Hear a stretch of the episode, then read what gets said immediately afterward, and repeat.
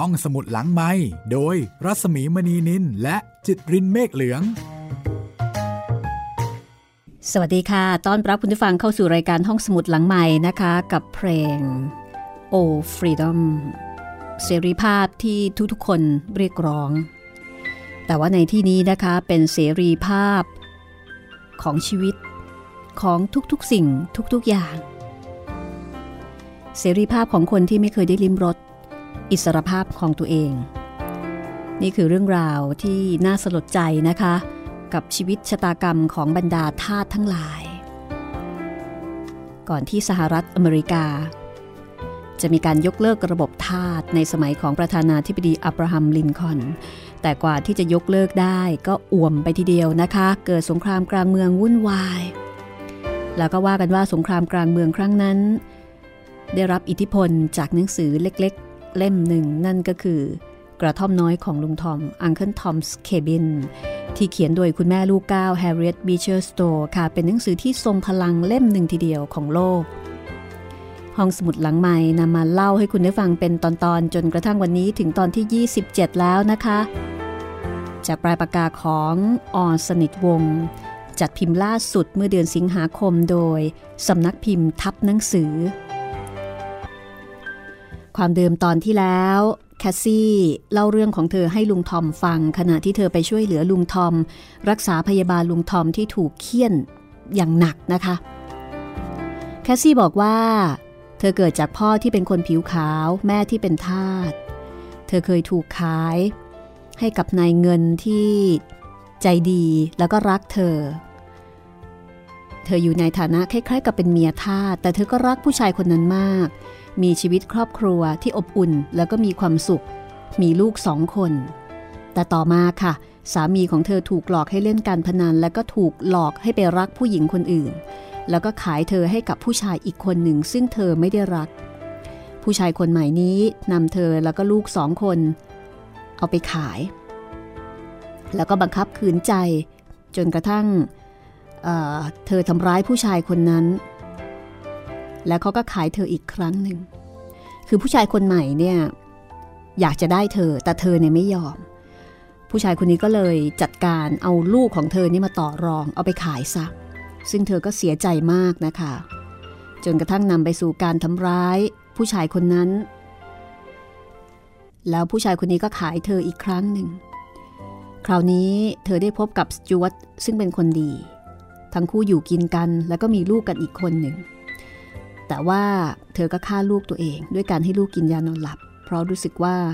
คือเธอไม่อยากให้ลูกเติบโตมาแล้วก็ต้องมาเจอกับชะตากรรมอันโหดร้าย คือสงสารลูกเกินกว่าที่จะปล่อยให้ลูกโต นี่คือวิธีคิดของแคสซี่ เธอฆ่าลูกค่ะ และต่อมาสามีของเธอคนนี้ก็ตายลงด้วยโรคระบาด สุดท้าย เธอถูกขายให้กับลีกรี แล้วก็มาอยู่ที่นี่ได้ 5 ปี ในฐานะเมียทาส ลีกรีเนี่ยรักแล้วก็กลัวแคสซี่ แล้วก็เขารู้สึกผิดที่ให้แซมโบเฆี่ยนลุงทอม จนกระทั่งทำงานไม่ได้ แซมโบเอาห่อของมาจากลุงทอม ห่อของซึ่งลุงทอมเนี่ยเก็บปลอยผมของอีวาเอาไว้ แซมโบมาฟ้องลีกรีว่าเป็นห่อเครื่องรางจากแม่หมด ลีกรีนี่เป็นคนเชื่อในเรื่องของเครื่องรางอยู่แล้ว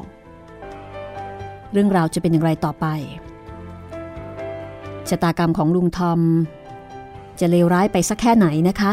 ติดตามต่อได้เลยค่ะกับตอนที่ 27 กระท่อมน้อยของลุงทอม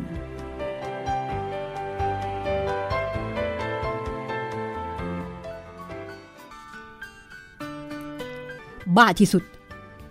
ลีกรีส่งเสียงร้องด้วยความตกใจ เขากระทืบเท้าแล้วก็ดึงปลอยผมของอีวาออกมาจากนิ้วมืออย่างดูเดือด ราวกับว่ามันจะไหม้นิ้วของเขาปานนั้น ผมนี่เอามาจากไหน เอาไปให้ผลเอาไปเผาให้หมด ลีกรีร้องลั่น แล้วก็ดึงปล่อยผมนั้น ทิ้งลงไปในเตาผิง เอามาให้ข้าทำไม แซมโบยืนอ้าปากค้างด้วยความตกใจ แคสซี่ซึ่งเตรียมตัวจะออกจากห้อง หันมามองดีกรีอย่างแปลกใจ คราวหลังเยาของบ้าๆแบบนี้มาให้ข้าอีกละ่ะ ลีกรีพูดแล้วก็ชูกำปั้นให้กับแซมโบ ซึ่งแซมโบก็รีบถอยกลับไปที่ประตูโดยเร็ว เก็บเหรียญดอลลาร์ขึ้นจากพื้นแล้วก็ขว้างออกไปทางช่องหน้าต่าง เมื่อแซมโบออกไปแล้วลีกรีรู้สึกอาย ที่แสดงท่าทีตื่นตกใจต่อหน้าแซมโบเขานั่งลงบนเก้าอี้แล้วก็เริ่มจิบเบียร์ในถ้วยอีกครั้ง ในขณะที่แคสซี่แอบหลบไปจากห้องโดยที่ลีกรีไม่ทันสังเกตทำไมลีกรีถึงตกใจกลัว เมื่อเห็นขมวดผมหรือว่าปลอยผมของอีวา มีอะไรเกี่ยวกับขมวดผมหรือว่าปลอยผมอันงามนั้น ลองมาฟังประวัติของลีกรีบ้างนะคะ ครั้งหนึ่งค่ะ ผู้ชายที่ใจคอดุร้ายคนนี้ ก็เคยเป็นเด็กเหมือนกับทุกๆคน เขาเคยเป็นทารกน้อย ที่นอนอยู่กับซวงอกของผู้เป็นแม่ แม่ที่ร้องเพลงสวดกล่อม แล้วก็อธิษฐานเพื่อเขา เหมือนกับเด็กหลายๆคน ในสมัยเด็กๆ มีผู้หญิงผมงามคนหนึ่ง เคยพาเขาไปนมัสการที่โบสถ์โบสถ์ที่ไกลออกไปในรัฐนิวอิงแลนด์แม่ได้อบรมสั่งสอนลูกชายคนเดียวของเธอ ด้วยความรักที่ไม่รู้จืดจาง และด้วยการอธิษฐานอย่างอดทน ลีกรีถือกำเนิดจากพ่อ ที่มีนิสัยใจคอดุร้าย ปราศจากความปราณี เป็นบุคคลที่สุภาพสตรีผู้นั้น ได้สูญเสียความรักของเธอไปเพื่อเขาโดยเปล่าประโยชน์ เพราะว่าเขาไม่เคยมองเห็นคุณค่าแห่งความรักของเธอเลย พูดง่าย ๆก็คือ พ่อเป็นคนใจคอดุร้าย หยาบกระด้าง ในขณะที่แม่ เป็นคนจิตใจดี อ่อนโยน เต็มเปี่ยม ไปด้วยความรัก แต่โชคร้ายค่ะ ลีกรีมีนิสัยใจคอเหมือนพ่อ เขาเป็นคนดื้อ ดุร้าย โมโหฉุนเฉียว แล้วก็ไม่ยอมฟังคำแนะนำของแม่เลย ลีกรีหนีแม่ไปแสวงโชคลาภทางทะเลตั้งแต่อายุยังน้อย เขากลับมาบ้านอีกครั้งหนึ่ง ภายหลังจากที่ได้จากไปแล้ว และนั่นเป็นการกลับมาบ้านเพียงครั้งเดียวของเขา ในขณะที่แม่ ได้เฝ้าอธิษฐานให้ลูกชาย ซึ่งเห็นผิดเป็นชอบ กลับมามองทุกอย่าง ตามความเป็นจริงอีกครั้ง คือแม่นี้ไม่สามารถจะทำอะไรได้ นอกจากอธิษฐาน อธิษฐานให้ลูกพูดง่ายๆว่า ให้ลูกกลับมาเป็นคนดี สมัยนั้นจะว่าไป ก็เป็นช่วงเวลาที่ลีกรี มีโอกาสที่จะกลับเนื้อกลับตัวได้ แต่ก็เกิดการต่อสู้อย่างดุเดือดในใจของลีกรี ระหว่างความดีกับความชั่ว แต่ท้ายที่สุดแล้ว ความผิดบาปเป็นฝ่ายชนะ ลีกรีกลับประพฤติตัวเลวร้ายอีกครั้ง เขาดื่มเหล้าเมาไมา้แล้วก็มีนิสัยใจคอที่โหดร้ายยิ่งกว่าเดิม คืนวันหนึ่ง เมื่อแม่ของเขาคุกเข่าลงแทบเท้า อ้อนวอนให้เขากลับเนื้อกลับตัวเสียใหม่ ลีกรีถึงขนาดผลักแม่ของเขาไปกระเด็นสลบอยู่บนพื้นห้อง แล้วก็หนีกลับไปที่เรือ ครั้งต่อไป ที่ลีกรีได้ทราบข่าวจากแม่ คือตอนที่เขากำลังกินเหล้าเมาอยู่กับพวกเพื่อนๆ เขาได้รับจดหมายฉบับหนึ่ง เมื่อเปิดจดหมายออก ข้างในมีปลอยผมหยิกยาวของแม่ ออกมาพันรอบนิ้วของเขา จดหมายฉบับนั้น แจ้งข่าวว่า แม่ของเขาตายแล้ว และขณะที่กำลังจะตาย แม่ได้อวยพร แล้วก็ยกโทษให้เขา แต่ความรักของแม่ผู้กำลังจะตายคำอธิษฐานและก็การยกโทษ ไม่ได้เกิดประโยชน์ใด ๆ ต่อดีกรีเลย สิ่งเหล่านี้กลับทำให้เขารู้สึกหวาดกลัว เขาเผาปลอยผมนั้น แล้วก็จดหมายนั้น ขณะที่ผมกำลังไหม้ไฟลีกรีตัวสั่นสะท้าน คิดถึงไฟที่ไม่รู้ดับ เขาพยายามดื่มเหล้าแก้กรุ่ม แล้วก็ทำตัวสนุกสนานเช่นเคย แต่บ่อยครั้งที่ลีกรีตกใจตื่นในยามดึก และรู้สึกว่า แม่มายืนอยู่ข้างเตียง และรู้สึกว่า มีผมอันอ่อนนุ่ม พันอยู่รอบนิ้วมือ เวลาที่รู้สึกแบบนี้ ลีกรีจะตกใจกลัว จนต้องกระโดดลงจากเตียง เหมือนกับเป็นการหลอกหลอน เมื่อเห็นปลอยผมพันที่นิ้วมือ ลีกรีจะกลัวมาก แล้วก็จะนึกถึงแม่ แม่ที่รักเขา แล้วก็เฝ้าอ้อนวอนขอให้เขากลับตัวเป็นคนดี แต่แม่ก็ไม่เคยทำให้เขาเป็นคนดีได้เลย แม่ตายไปด้วยความหวังด้วยความทุกข์ แล้วก็ดูเหมือนว่าลีกรีเอง ก็มีแม่ เป็นเหมือนกับอะไรบางอย่าง ที่คอยทิมแทง แล้วก็หลอกหลอนเขาด้วยความรู้สึกผิด ไปจนชั่วชีวิต ดังนั้นเมื่อเขามาเห็นขมวดผมหรือว่าปลอยผมของอีวา ลีกรีจึงสติแตกแล้วก็คุมตัวเองไม่ได้ คือพูดง่ายๆว่าเหมือนกับเป็นโรคกลัวปลอยผม เพราะว่าทุกครั้งที่เห็นเนี่ยจะนึกถึงปลอยผมของแม่ หลังจากที่แซมโบไปแล้วลีกรีก็พูดกับตัวเองในขณะที่ดื่มเบียร์ว่า ให้ตายเถอะไอ้เจ้าแซมโบไปเอาขมวดผมนั้นมาจากไหนกัน เหมือนผมคุณแม่มีมีผิด นึกว่าจะลืมแล้วสิอีก แต่ในที่สุดก็ลืมไม่ได้ คืนนี้เหงาแท้ๆ เห็นจะต้องเรียกเอมิลีนมาอยู่ด้วย แต่หลอนเกลียดฉันแต่ก็ช่างเถอะ ฉันจะต้องบังคับให้หล่อนมาให้ได้ เอมิลีนก็คือ ทาสคนใหม่ ลูกสาวของซูซาน เด็กสาววัย 15 ที่ สวย น่ารัก แต่เกลียดลีกรีมาก คือจะว่าไปไม่มีใครรักลีกรีเลยนอกจากแม่ของเขาที่ตายไปแล้วลีกรีคิดเช่นนั้นนะคะ ก็เดินออกไปที่ห้องใหญ่ ซึ่งมีบันไดเวียนขึ้นไปชั้นบน ทางเดินสกปรก แล้วก็เงียบเชียบ ทางเดินวนเวียนขึ้นไป สู่สถานที่ที่ไม่มีใครรู้จัก แสงจันทร์อ่อนๆฉายเข้ามาทางช่องหน้าต่าง อากาศในห้องอับชื้นแล้วก็เย็น ราวกับอุโมงค์ฝังศพ ชายผู้โหดร้าย หยุดอยู่ที่เชิงบันได และได้ยินเสียงร้องเพลง ซึ่งถือเป็นเสียงที่แปลกประหลาด ในบ้านอันเปล่าเปลี่ยวอ้างว้างนั้น เสียงร้องเพลงถือว่าเป็นเสียงที่แปลกประหลาดมาก เพราะว่าบ้านนี้ไม่มีความรื่นรมใด ๆ ไม่มีใครที่จะอารมณ์สุนทรี ขนาดถึงกับจะร้องเพลงออกมาได้ นี่เป็นเสียงร้องเพลงที่ไพเราะ เป็นเพลงที่ร้องกันในบรรดาพวกทาสทั่ว ๆ ไปให้หลอนชิบหายวายวอดไปเถอะ ฉันจะต้องบีบคอให้ตายทีเดียว ถ้าขืนร้องเพลงแบบนี้ ลีกรีส่งเสียงร้องเรียกเอมิลีน แต่ได้ยินเพียงเสียงสะท้อนกล้องกลับมาจากฝาผนัง เสียงเพลงที่หวานเย็น ยังคงร้องต่อไป คราวนี้ลีกรียืนนิ่ง เหงื่อเม็ดโป้งๆไหลซึมเต็มหน้าผาก ใจเต้นแรงด้วยความกลัว เขาเกือบจะคิดว่ามองเห็นอะไรขาวๆลอยไปมาในห้องข้างหน้า เขาสะดุ้ง คิดถึงวิญญาณของแม่ กลัวแม่ คือแม่เนี่ยเหมือนกับ อะไรบางอย่างที่หลอกหลอนเขา ไปจนชั่วชีวิต ทั้งๆทที่แม่เป็นคนคนเดียวที่รักแล้วก็จริงใจกับเขาอย่างที่สุด ตั้งแต่นี้ไป เราจะไม่ไปยุ่งอะไรกับเจ้าทอมอีก ห่อกระดาษอะไรก็ไม่รู้ ที่แซมโบเอามา ตั้งแต่ได้เห็น เราก็ตกใจกลัวเรื่อยมาแซมโบเอาผมนั่นมาจากไหน หวังว่าคงไม่ใช่ผมคุณแม่หรอกนะ เพราะว่าฉันเผาไปหมดแล้วนี่นา คงจะหน่าขันไม่ใช่น้อย ที่ผมของคนตายแล้วจะกลับงอกใหม่ได้อีก ลีกรีพูดกับตัวเอง ขมวดผมสีทองนั้น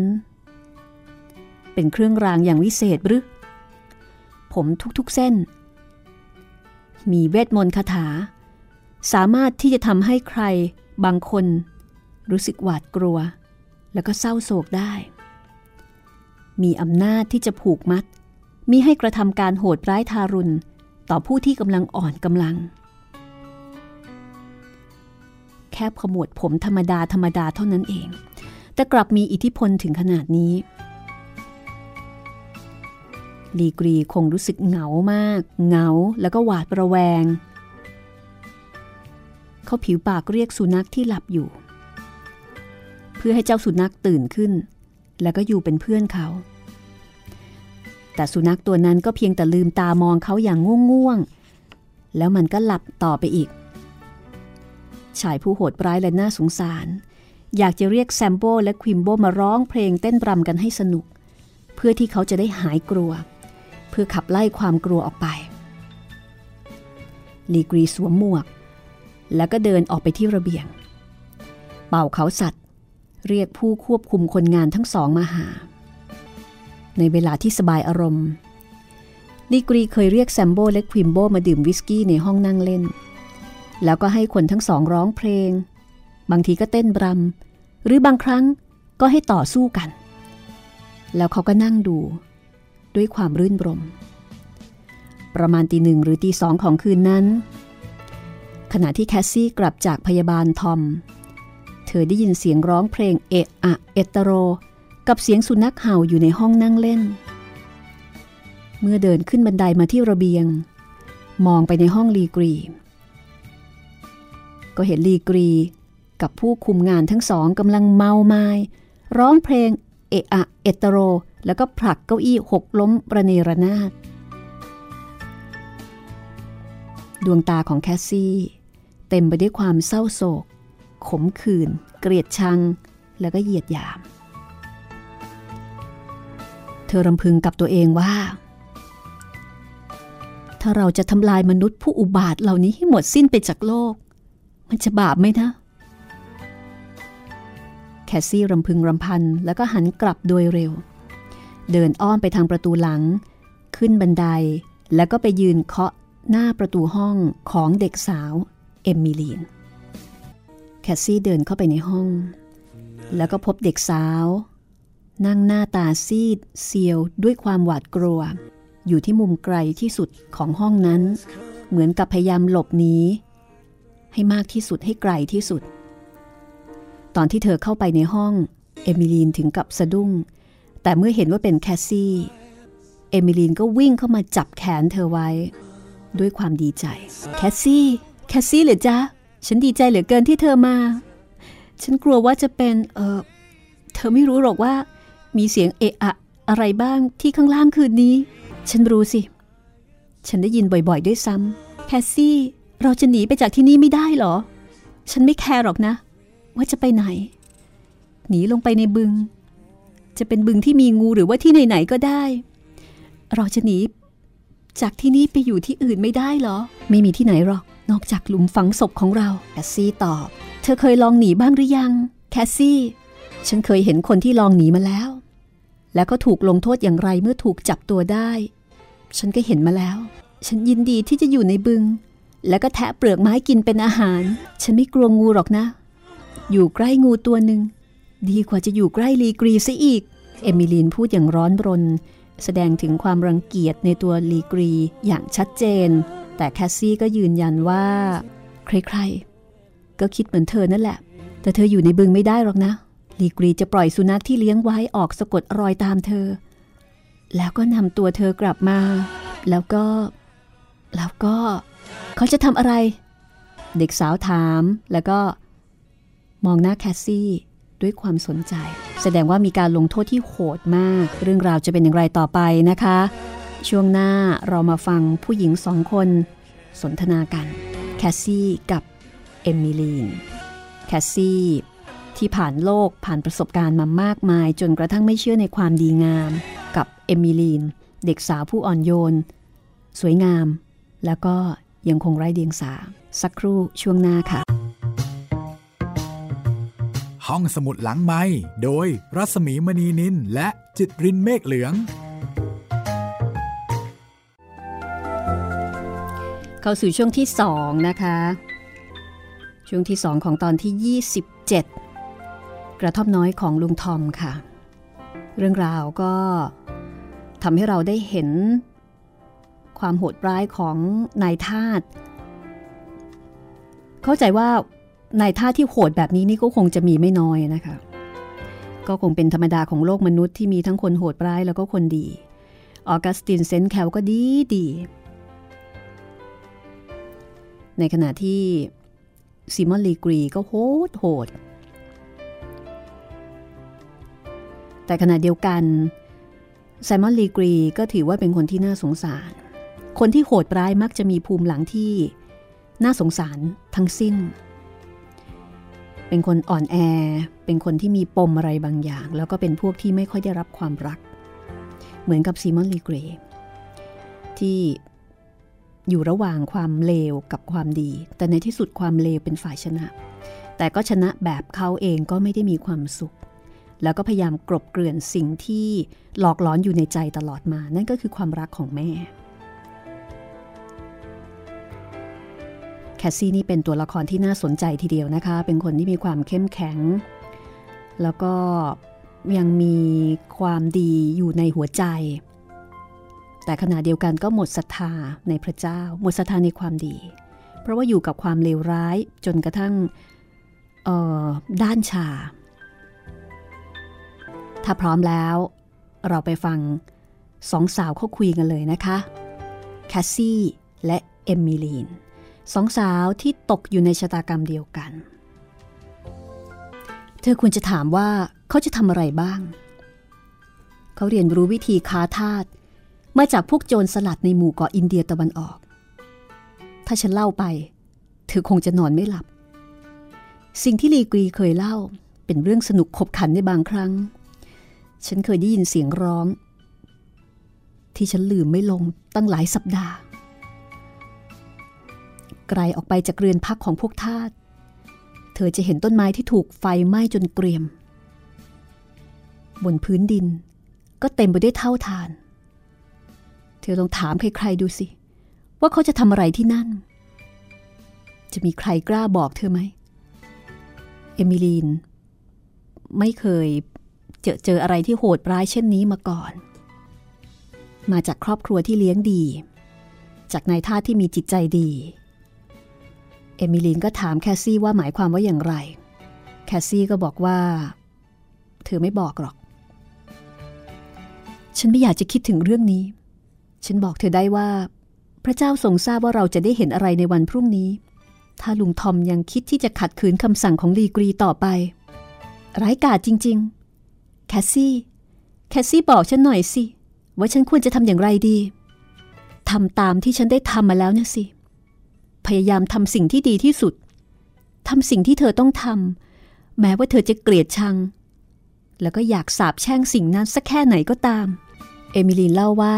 ลีกรี อยากให้เธอดื่มบรันดี ทั้งๆที่เธอเกลียดบรันดีมาก แต่แคสซี่ก็บอกว่า เอมิลีนควรจะทำตาม ที่ลีกรีต้องการ เพราะว่าเธอเองเธอก็เกลียด แต่ตอนนี้กลายเป็นว่า เธออยู่โดยไม่มีบรันดีไม่ได้แล้ว กลายเป็นว่าเธอนี่ติดเหล้าไปแล้ว คนเราต้องมีอะไรอย่างหนึ่งเป็นยาดับทุกข์ เมื่อเธอดื่มบรันดี เธอจะรู้สึกว่าจริง ๆ แล้วมันก็ไม่ได้มีอะไรที่น่ากลัวนะแต่แม่เคยบอกไม่ให้ฉันแตะต้องของมึนเมาอย่างนั้น แม่บอกเธอเหรอ มีประโยชน์อะไรที่แม่จะบอกแบบนั้น ลีกรีซื้อเธอมา เขาได้จ่ายเงินค่าตัวเธอแล้ว จิตวิญญาณของเธอ ตกเป็นของคนที่ซื้อเธอมา ดื่มเธอ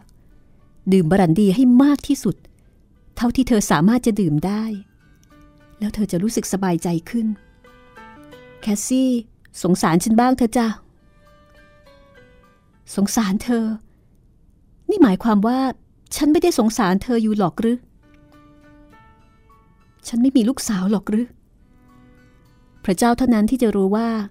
ลูกสาวของฉันอยู่ที่ไหนตอนนี้ และลูกสาวของฉันเป็นใครอยู่ตอนนี้ ฉันหวังว่าหลานของฉัน ก็ต้องดำเนินชีวิต อย่างเดียวกับแม่ของเขาเหมือนกันคำสาปแช่งนี้ตกอยู่กับเราตลอดไปไม่มีที่สิ้นสุด ฉันไม่อยากจะเกิดมาด้วยซ้ำฉันก็เคยคิดอย่างเธอ แต่ตอนนี้ฉันเคยชินต่อความทุกข์ซะแล้ว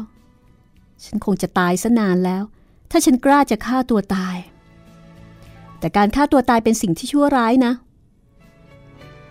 ฉันก็ไม่รู้เหมือนกัน ว่าทำไมฉันถึงกลัวความตาย ทั้งๆทที่ความเป็นอยู่ทุกวันนี้มันช่างแสนทรมาน พวกนางชีที่โรงเรียน เคยเล่าให้ฟังถึงสิ่งที่ทำให้ฉันไม่กล้าฆ่าตัวตาย ถ้าหากเราจะตายจริงแล้วก็ เอมิลีนหันไปทางอื่น แล้วก็ซบหน้าลงกับฝ่ามือ ในขณะที่เอมิลีนกำลังสนทนากับแคสซี่ในห้องชั้นบน ลีกรีก็หลับอยู่ในห้องข้างล่าง ด้วยความเหน็ดเหนื่อยและมึนเมา ตามปกติแล้วลีกรีไม่ใช่คนชอบดื่มเหล้าจนติดเป็นนิสัย ลีกรีเป็นคนแข็งแรงแล้วก็มีจิตใจเหี้ยมโหด แม้ว่าเขาจะดื่มเหล้าทุกวัน สุขภาพของเขาก็คงจะไม่เสื่อมโทรมเหมือนอย่างคนที่มีร่างกายอ่อนแอ แต่ลีกรีคอยระวังอยู่เสมอที่จะไม่ดื่มเมาไมา้จนหมดการบังคับตัวเอง แต่คืนนี้ลีกรีดื่มมากกว่าปกติ เพื่อระงับความกัดกรุ่มแล้วก็หวาดกลัว จากสิ่งที่เขาได้พบเห็น จากปอยผมอันนั้น เมื่อเมาไมา้แล้วก็ไล่แซมโบควิมโบไปนอนแล้ว ดีกรีก็ล้มตัวลงบนเก้าอี้ยาวในห้อง แล้วก็นอนหลับสนิท และในขณะหลับลีกรีก็ฝันเห็นร่างร่างหนึ่ง คลุมผ้ามิดชิด ยืนอยู่ข้างๆเขา ร่างนั้นยื่นมืออันอ่อนนุ่มและเย็นเฉียบมาสัมผัสกายเขาลีกรีรู้ดีว่าร่างนั้นคือใคร เขาตัวสั่นด้วยความกลัว แม้ว่าดวงหน้าของร่างนั้นจะมีผ้าคลุมเอาไว้อย่างมิดชิด แล้วเขารู้สึกว่า ปล่อยผมนั้นพันรอบนิ้วมือของเขา แล้วค่อยๆเลื่อนลงมาพันอยู่รอบคอ แล้วก็รัดแน่นเข้าแน่นเข้าทุกที จนหายใจไม่ออก เขาได้ยินเสียงกระซิบ ซึ่งทำให้เขาสั่นสะท้านไปทั่วร่างด้วยความหวาดกลัวเขารู้สึกว่าตัวเองกำลังยืนอยู่ริมเหวลึก แล้วก็มีมืออันดำมืด ยื่นออกมา ดึงร่างของเขาลงไปในเหว เขาต่อสู้ดิ้นรน ยึดรากไม้ที่ขอบเหวเอาไว้แน่น แล้วแคสซี่ก็เดินเข้ามา เดินเข้ามาข้างหลังเขา แล้วก็ช่วยผลักให้เขาตกลงไปในเหว ทันใด ร่างซึ่งมีผ้าคลุมหน้ามิดชิดก็ปรากฏขึ้น ร่างนั้นเปิดผ้าคลุมหน้าออก แล้วก็กลายเป็นแม่ของเขาเอง แม่หันไปจากเขา แล้วเขาก็ตกลงไปในหุบเหว ท่ามกลางเสียงร้องครวญครางอย่างเจ็บปวด และเสียงหัวเราะอย่างกึกก้อง แล้วลีกรีก็ตกใจตื่น นี่คือฝันร้ายของลีกรี ชายผู้โหดร้าย ซึ่งเป็นที่หวาดกลัวของทุกๆ คนในสถานที่แห่งนี้ รุ่งเช้า แม้ว่ายามเช้าจะงดงามขนาดไหน ลีกรี ชายชั่วร้ายผู้มีจิตใจโหดเหี้ยม เขาก็ไม่เคยได้รับรู้ถึงความงดงามเหล่านั้น เขาตื่นขึ้นมาพร้อมกับการสะบดสาบแช่ง เขาเดินเปะปะไปข้างหน้า ผสมบรันดีอีกแก้วแล้วก็ยกขึ้นดื่ม เมื่อคืน ฉันนอนไม่ค่อยหลับ ฝันร้ายตลอดคืนลีกรีพูดกับแคสซี่ ซึ่งเดินเข้ามาทางประตูที่อยู่ตรงข้าม คุณก็คงจะนอนไม่หลับเรื่อยไปนั่นแหละ หมายความว่ายังไงแม่ตัวดี แล้วคุณก็จะทราบเองสักวันหนึ่งซีมอน ฉันขอเตือนอะไรคุณอย่างหนึ่งนะ คุณควรจะปล่อยลุงทอมเอาไว้ตามลำพัง อย่าไปยุ่งด้วย มันเป็นธุระกงการอะไรของหล่อนหรือ ธุระอะไรนั่นหรอ ฉันก็ไม่รู้เหมือนกัน แต่ถ้าคุณเสียเงินถึง 1,200 ดอลลาร์เพื่อซื้อลุงทอมมา จะมีประโยชน์อะไร ที่จะเคี่ยนตี จนกระทั่งแกทำงานไม่ไหว ในฤดูที่ฝ้ายกำลังแก่เช่นนี้ คุณไม่เห็นหรือไงว่า ถ้าไม่มีคนทำงาน คุณก็จะขายฝ้ายได้น้อยกว่าไร่อื่นๆ แคสซี่เปรียบเทียบกับเจ้าของไร่ฝ้ายอื่นๆ ซึ่งตรงกับใจของลีกรี ที่เขาก็ต้องการจะขายฝ้าย ให้ได้มากที่สุด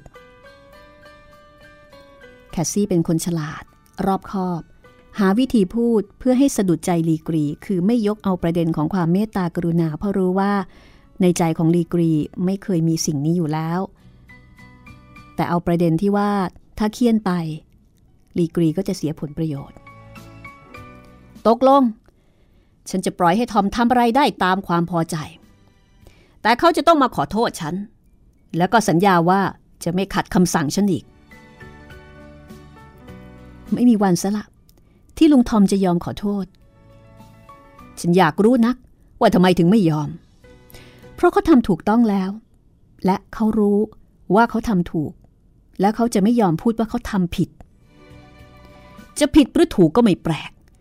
พวกทาสจะต้องทำตามฉันสั่ง หรือว่า หรือว่าคุณก็จะขาดทุน เพราะไม่มีคนเก็บฝ้ายไปขายให้พอนะสิ แต่ทอมจะยอมทำตามที่ฉันสั่ง พรุ่งนี้เช้า เขาจะคลานเข้ามาขอโทษฉันซะด้วยซ้ำ ไม่มีวันสลับซีมอน ไม่มีทาง ที่ลุงทอมจะขอโทษคุณ คุณยังไม่รู้จักเขาดีพอ คนที่ซื่อสัตย์อย่างลุงทอมจะไม่ยอมทำอะไรที่โหดร้ายเป็นอันขาด คอยดูกันละกัน ทอมอยู่ไหน แคสซี่ตอบว่าลุงทอมอยู่ในโรงเก็บเหล้ายิน แม้ว่าในขณะนั้นลีกรีจะพูดกับแคสซี่อย่างขึงขัง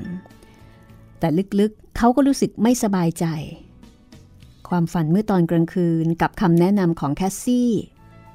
รบกวนประสาทของเขาตลอดเวลา ลีกรีไม่อยากให้ใครเห็นการพบปะระหว่างเขากับลุงทอม แล้วก็ตั้งใจว่าจะขู่เข็ญลุงทอม ให้แกยอมคือคือ ให้แกยอมทำตามคำสั่งของเขาในโอกาสต่อไป แต่ก็ไม่แน่ใจว่าลุงทอมเนี่ยจะยอมทำตามหรือเปล่า ถ้าไม่ยอมทำตาม เหมือนอย่างที่แคสซี่พูด เขาก็คงจะเสียหน้าเหมือนกัน แสงอรุณในยามเช้าส่องเข้ามาทางหน้าต่างไม้หยาบๆในกระท่อมที่ลุงทอมกำลังนอนอยู่ แกรู้สึกคล้ายกับว่าได้ยินเสียงใครคนหนึ่งกล่าวว่า เราเป็นรากและเชื้อสายของดาวิดเป็นดาวประจำรุ่งอันมีรัศมีสุขใสคำแนะนำและเรื่องที่แคสซี่เล่าให้ฟังเมื่อตอนกลางคืน ไม่ได้ทำให้ลุงทอมรู้สึกท้อถอย แต่กลับทำให้แกรู้สึกชื่นใจ ราวกับว่า แกได้ยินเสียงเรียกมาจากสวรรค์ ลุงทอมรู้ว่า ความตายกำลังย่างเข้ามาใกล้ ย่างเข้ามาพร้อมกับเวลาเช้า แต่หัวใจของลุงทอมกลับเต้นแรงด้วยความยินดี ยินดีและปรารถนาที่จะได้เข้าไปอยู่ในดินแดนของพระเจ้า ดินแดนอันงดงาม เพราะฉะนั้น เมื่อลีกรี เดินเข้ามาใกล้ลุงทอมซึ่งกำลังนอนนิ่ง ลุงทอมจึงไม่ได้หวาดกลัว หรือว่าสะดุ้งหวั่นไหวแต่อย่างใด เป็นยังไงบ้างล่ะเช้าวันนี้ เมื่อคืนนี้ แกคงจะหลับสบายสินะ คนอย่างแกถ้าไม่ถูกเคี่ยนซะบ้าง ก็คงจะไม่รู้สำนึก ทีนี้รู้หรืออยังว่า แกจะมาทำสั่งสอนอะไรข้าไม่ได้ ลุงทอมไม่ตอบ ลุกขึ้นมาเดี๋ยวนี้ ลีกรีคำรามแล้วก็เตะลุงทอม ลุงทอมพยุงกายขึ้นมาอย่างยากเย็น เพราะว่าถูกเคี่ยนตีจนฟกช้ำไปหมดทั้งตัว ในขณะที่ลีกรีหัวเราะอย่างป่าเถื่อน เอ้ยทำไมเช้าวันนี้แกถึงได้แคล่วคล่องว่องไวนัก เมื่อคืนเป็นหวัดกระมัง ลุงทอม ลุกขึ้นยืน แล้วก็หันมาเผชิญหน้ากับลีกรีอย่างไม่สะดุ้งสะเทือนลีกรีบังคับให้ลุงทอม คุกเข่าขอโทษ ที่บังอาจขัดคำสั่งของเขาเมื่อคืน แต่ลุงทอมไม่ขยับขยื่นใดๆ คุกเข่าลงเดี๋ยวนี้ ไอ้หมา ลีกรีพูดแล้วก็เอาแส้หวดลุงทอม แต่ลุงทอมก็ยังคงยืนยันเหมือนเดิมว่า คุณลีกรีครับ ผมขอโทษไม่ได้ ผมทำทุกสิ่งที่ถูกแล้ว ถึงจะเคี่ยนตีอย่างไร ผมก็ทำตามคำสั่งของคุณไม่ได้ ผมไม่เคยทำอะไรโหดร้าย ไม่ว่าจะเกิดอะไรขึ้นก็ตาม จริงสิ แต่แกไม่รู้หรอกว่าจะมีอะไรเกิดขึ้น แกคิดว่าจะสามารถขัดขืนคำสั่งของฉันได้หรือ ระวังให้ดี ฉันจะต้องทำให้แกรู้จักฝีมือของฉันซะบ้าง อยากจะให้ฉันจับแกมัดติดกับต้นไม้ แล้วค่อยๆ ก่อไฟให้ลุกรอบๆตัวไหมล่ะ ผมทราบว่า คุณสามารถจะทำอะไรอะไรที่น่ากลัวได้ทุกอย่าง แต่ แต่เมื่อคุณฆ่าร่างกายของผมแล้ว คุณก็ไม่สามารถจะทำอะไรผมได้อีก แล้วต่อจากนั้น ผมก็จะดำรงชีวิตอยู่ตลอดชั่วนิรันดร์การ นิรันดร์การคำนี้ทำให้ลุงทอมรู้สึกปิติยินดี แต่กลับเป็นถ้อยคำที่ทำให้ลีกรีรู้สึกสะดุ้ง ราวกับถูกแมงป่องต่อย ลีกรีเข็นเคี้ยวเคี้ยวฟัน แต่ก็พยายามระงับความโกรธ เมื่อตอนที่คุณซื้อผมมา ผมก็ตั้งใจจะเป็นท่าที่ดี และซื่อสัตย์พยายามทำงาน โดยสิ้นสุดความสามารถ สิ้นสุดเวลาและกำลัง แต่ผมจะไม่ยอมมอบจิตวิญญาณให้แก่มนุษย์ที่ต้องตาย ผมจะยึดมั่นในพระเจ้า ประพฤติตามบทบัญญัติของพระองค์ก่อนสิ่งอื่น แม้จะตาย ก็ไม่สามารถจะทำอย่างอื่นได้ ผมไม่กลัวตายหรอกครับ ไม่กลัวเลยแม้แต่น้อย เพราะว่าอีกไม่ช้าผมก็จะต้องตาย คุณจะเคี่ยนตี ให้ผมอดอาหาร เอาไฟเผาหรือว่าอะไรก็ได้ทั้งนั้น ดีซะอีก ราะว่าการทำเช่นนั้น จะช่วยส่งผม ให้ผมได้ไปถึงที่ซึ่งผมปรารถนาจะไปให้เร็วขึ้น แต่ฉันจะต้องบังคับให้แกยอมแพ้ฉันจนได้ ลีกรีพูดอย่างโกรธแค้น คุณทำไม่ได้หรอกครับ เพราะว่าผมมีผู้ช่วยเหลือ ใคร ใครคอยช่วยเหลือแก พระเจ้าไงครับไอ้ผีนรก แล้วลีกรีก็ชกลุงทอมล้มลงบนพื้นดิน ทันใดนั้นมีมือนุ่มๆ เย็นเฉียบ เอื้อมมาจับมือลีกรีไว้ แคสซี่นั่นเอง อาการสัมผัสด้วยมืออันอ่อนนุ่มและเย็นนั้นทำให้ลีกรีหวนนึกถึงความฝันเมื่อคืน อย่าโง่ไปหน่อยเลยนะ ปล่อยลุงทอมไปเถอะ ให้ฉันรักษาพยาบาลแกจนหายป่วย แล้วก็กลับไปทำงานในไร่ได้อีก ฉันบอกแล้วไม่ใช่เหรอว่า ลุงทอมจะไม่ยอมขอโทษคุณเป็นอันขาดลีกรีหันกลับ ตั้งใจว่าจะไม่โต้เถียงกับแคสซี่อีก ตามใจ จากนั้น ลีกรีก็หันมาพูดกับลุงทอมว่า เน่ตอนนี้ฉันยังจะไม่จัดการอะไรกับแกหรอกนะ เพราะฉันกำลังยุ่ง แต่ฉันก็ไม่ลืมเรื่องนั้น ฉันจะต้องเคี่ยนแกอีก เคี่ยนจนกว่าแกจะยอมจำนน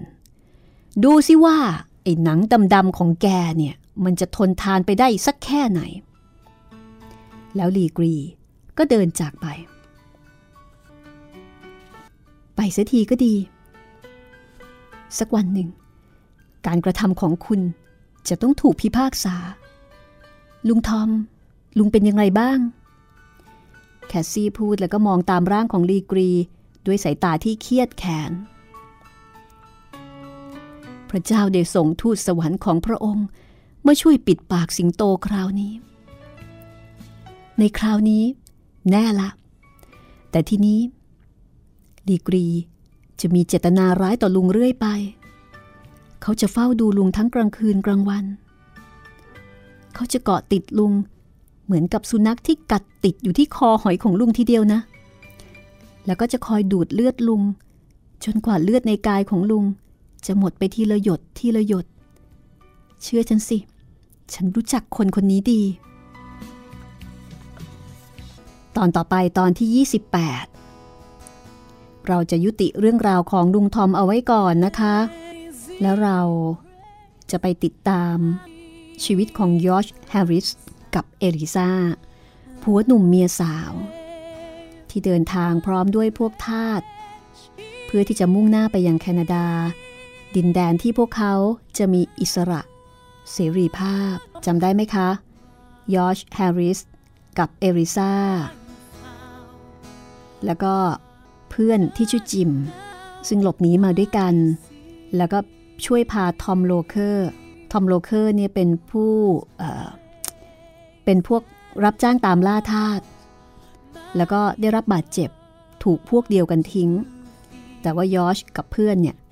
ช่วยพาทอมโลเคอร์ ซึ่งกำลังบาดเจ็บ ขึ้นรถไปรักษาพยาบาลในบ้านหลังหนึ่ง ซึ่งมีดอคัสหญิงชราใจดี เป็นผู้ดูแล เราจะกลับไปดูเรื่องราว ของยอชแฮร์ริสกับเอริซากันบ้างค่ะ เรื่องราวของทั้งคู่จะเป็นอย่างไร จะสามารถหนีไป แล้วก็ทำตามความฝันได้สำเร็จหรือไม่ ตอนหน้าตอนที่ 28 นะคะ กระท่อมน้อยของลุงทอม Uncle Tom's Cabin